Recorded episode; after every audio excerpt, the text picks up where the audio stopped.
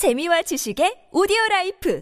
팟빵 안녕하세요. 군사돋보기입니다. 우크라이나군이 전장에서 파괴된 자신들의 전차뿐만이 아니라 러시아군의 전차까지 기가 막히게 재활용하고 있다는 사실이 파악되고 있습니다. 이로 인해 우크라이나군이 우리의 예상보다 더욱 빠르게 엄청난 수의 전차를 확보하고 있다는데요. 러시아군은 설마 이런 식으로 우크라이나군이 자신들의 전차를 이용할 줄은 몰랐을 것이고 우크라이나군은 전장이 자신들의 영토가 되는 탓에 피해를 보는 대신 예상치 못하게 이와 같은 엄청난 이점을 가지게 되었다고 합니다. 우크라이나군이 전장에서 파손된 러시아 전차까지도 가져와서 이중 멀쩡한 부분을 분리 및 합체시켜 재생시킨 후 자신들의 전차 전력을 증강시키고 있다는 소식입니다. 안 그래도 서방으로부터 1만 700대가 넘는 각종 전술 차량을 지원받은 우크라이나가 전국의 전차 공장을 동원해 전차들을 끝없이 재생시켜 뽑아내고 있는데요. 개전 초기 러시아군은 우크라이나 하르키오에 있는 전차 공장을 폭격해 쑥대밭으로 만들었는데 어떻게 지금과 같은 상황이 펼쳐지고 있는 걸까요? 전문가는 아니지만 해당 분야의 정보를 조사 정리했습니다. 본의 아니게 틀린 부분이 있을 수 있다는 점 양해해 주시면 감사하겠습니다. 러시아군의 병력과 기갑 장비 장비들이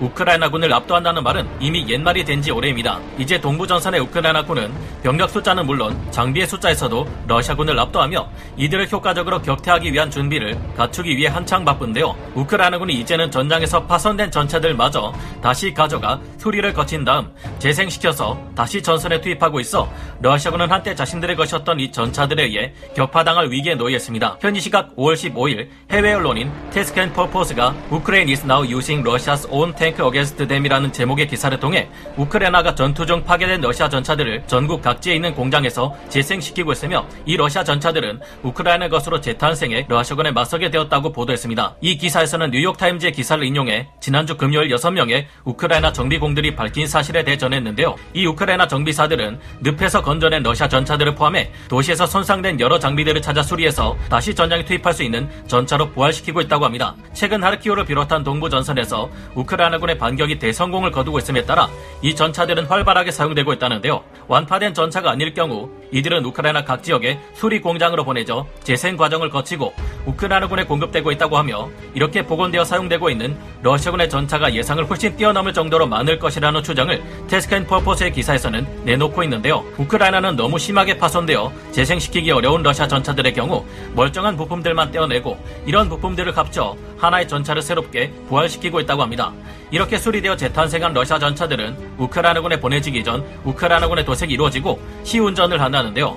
문제가 없을 경우 이 복원된 전차들은 러시아군의 Z 표시 대신 우크라이나 국기를 달고 다시 전장으로 향하고 있다고 합니다. 여러분들도 여러 기사나 SNS 등을 통해 개전 초기 러시아군만 사용하던 T-80 BVM 전차나 T-72 B3 전차가 우크라이나 국기를 달고 새로운 도색을 한 채 전투에 참여하고 있는 영상이나 사진들을 많이 보셨을 텐데 이것들이 바로 해당 전차들입니다. 우크라이나군은 이미 러시아 제4군이 전차 사단으로부터 수많은 T-80 BVM 전차를 노획해 대규모 전차 부대를 재편성할 정도인 중인데 여기에 파괴된 러시아 전차들마저 부활시켜 우크라이나군에 합류하고 있으니 전쟁이 끝날 때쯤이면 우크라이나군 기갑부대에서 아주 많은 양을 한때 러시아군의 전차였던 것들이 채우고 있을 것 같은데요. 이처럼 버려진 T-72 B3 전차의 경우도 파손된 것으로 보이는 궤도를 다른 멀쩡한 것으로 교체 사용하는 등의 방법으로 재활용할 수 있을 것입니다. 만약 이 전차를 되살릴 수 없다 해도 포탑을 그대로 가져와 다른 전차에 가져와 사용할 수 있으며 당장 사용하지 않더라도 예비 부품으로 활용할 수 있습니다. 이 T-72 B3 전차의 경우는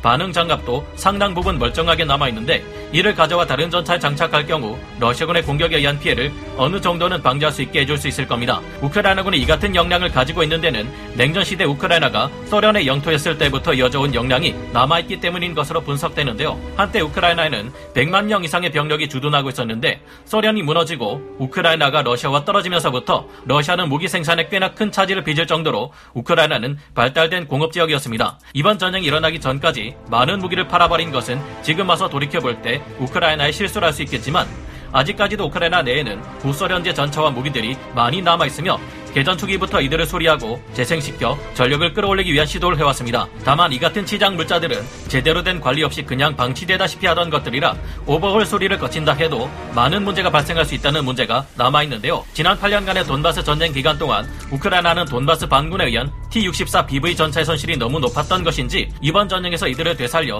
전선에 투입시키려는 시도를 일찍이 해오고 있습니다만 이들 중 얼마나 많은 것들이 현재 제 역할을 하고 있는지는 파악되지 않은 상태입니다. 그러나 파괴된 것이라 해도 비교적 최신형인 러시아군의 전차들은 경우가 다릅니다. 우크라이나를 침공하기 위해 지속적으로 관리되고 개량되어 왔던 러시아군의 T-80 계열 전차들 T-72 계열 전차들은 노후된 상태로 방치되어 온 우크라이나 내 T-64 계열 전차들과는 달리 파손되지 않은 부품을 조합하고 파손된 부위를 다른 전차에게서 떼어와 조합할 경우 멀쩡하게 다시 전장에서 싸울 수 있는 전차로 탈바꿈할 수 있을 것입니다. 물론 T-72 계열 전차와 T-80 계열 전차의 근본적인 문제들을 극복할 수는 없을 겁니다. 그동안 전장에서 SNS 등으로 전해지는 여러 전투 영상에서 러시아 T-72 계열 전차와 T-80 계열 전차들은 피격당할 경우 전차의 포탑이 2층 건물 높이로 뻥 하고 튀어오르는 현상 때문에 나르는 가립이라는 비아냥까지 들었는데요. 이 전차들은 넓은 평야지대가 많은 자국에서 적의 포탄에 맞을 확률을 줄이기 위해 포탑을 작고 낮게 설계했으며 이 때문에 포의 탄약을 공급하는 자동 장전 장치까지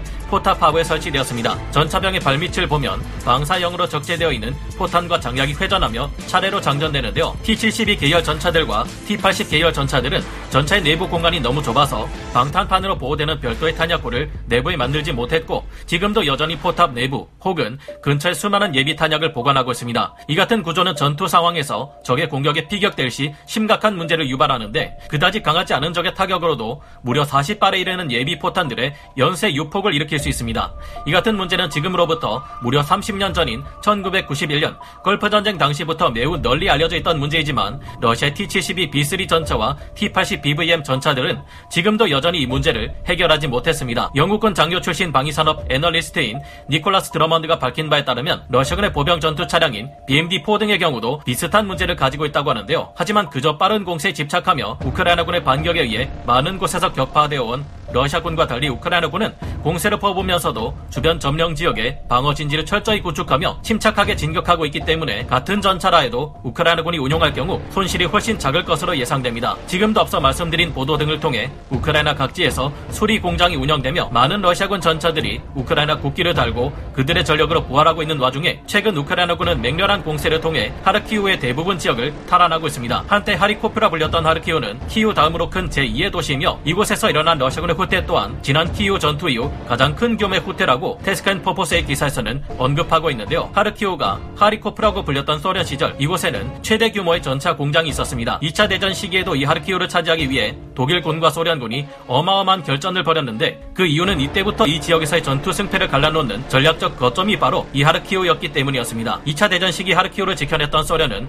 독일군에 맞서 2차 세계대전의 승전국이 되었고 지금은 러시아군이 이 하르키우를 차지하지 못했기 때문에 계속해서 돈바스 지역 전역에서의 러시아군 공세가 큰 차질을 빚게 되었다 볼 수 있는데요. 한때 소련 최대 전차 공장이 있었던 이 하르키우를 우크라이나군이 최근 되찾았다는 것은 여러모로 많은 의미가 있지 않나 생각됩니다. 전쟁이 길어지면서 이 하르키우에 다시 과거처럼 거대한 규모는 아닐지라도 대규모 전차 수리 공장이 들어서 이곳에서 러시아군에 파괴된 전차들이 우크라이나군의 전차로 다시 태어나 전선에 투입된다면 이를 보는 러시아군의 심정이 어떨지 궁금한데요. 이처럼 우리의 예상을 훨씬 뛰어넘을 정도로 우크라이나는 빠르게 대규모의 전차 전력과 기갑부대 전력을 갖춰 나가고 있으며 1만 700대에 달하는 전술 차량들이 이미 우크라이나 내로 반입되었습니다. 벌써부터 미국과 캐나다 등에서 지원한 M777 견인 곡사포의 맹렬한 포격이 눈부신 성과를 보이고 있다는데요. 우크라이나가 훗날 값을 치를 수만 있다면 사실상 무제한 무기 지원이 가능한 무기 대여법이 통과되었기에 앞으로 우크라이나군은 얼마나 더 거대한 규모를 자랑하게 될지 짐작조차 어려운 상황입니다. 이런 상황에서 러시아가 택할 수 있는 방법이라면 전면전 선포와 국가 총동원령이 있지만 이들을 위한 장비가 이제는 러시아도 부족한 상황입니다. 이 같은 행동은 푸틴 러시아 대통령의 정치 생명을 끝내버릴 최악의 악수이기도 한 만큼 더 이상의 야욕을 버리고 러시아가 많은 것을 내려놓은 채 협상 테이블에 오르기를 기대해 봅니다. 오늘 군사 돋보기 여기서 마치고요. 다음 시간에 다시 돌아오겠습니다. 감사합니다. 영상을 재밌게 보셨다면 구독, 좋아요, 알림 설정 부탁드리겠습니다.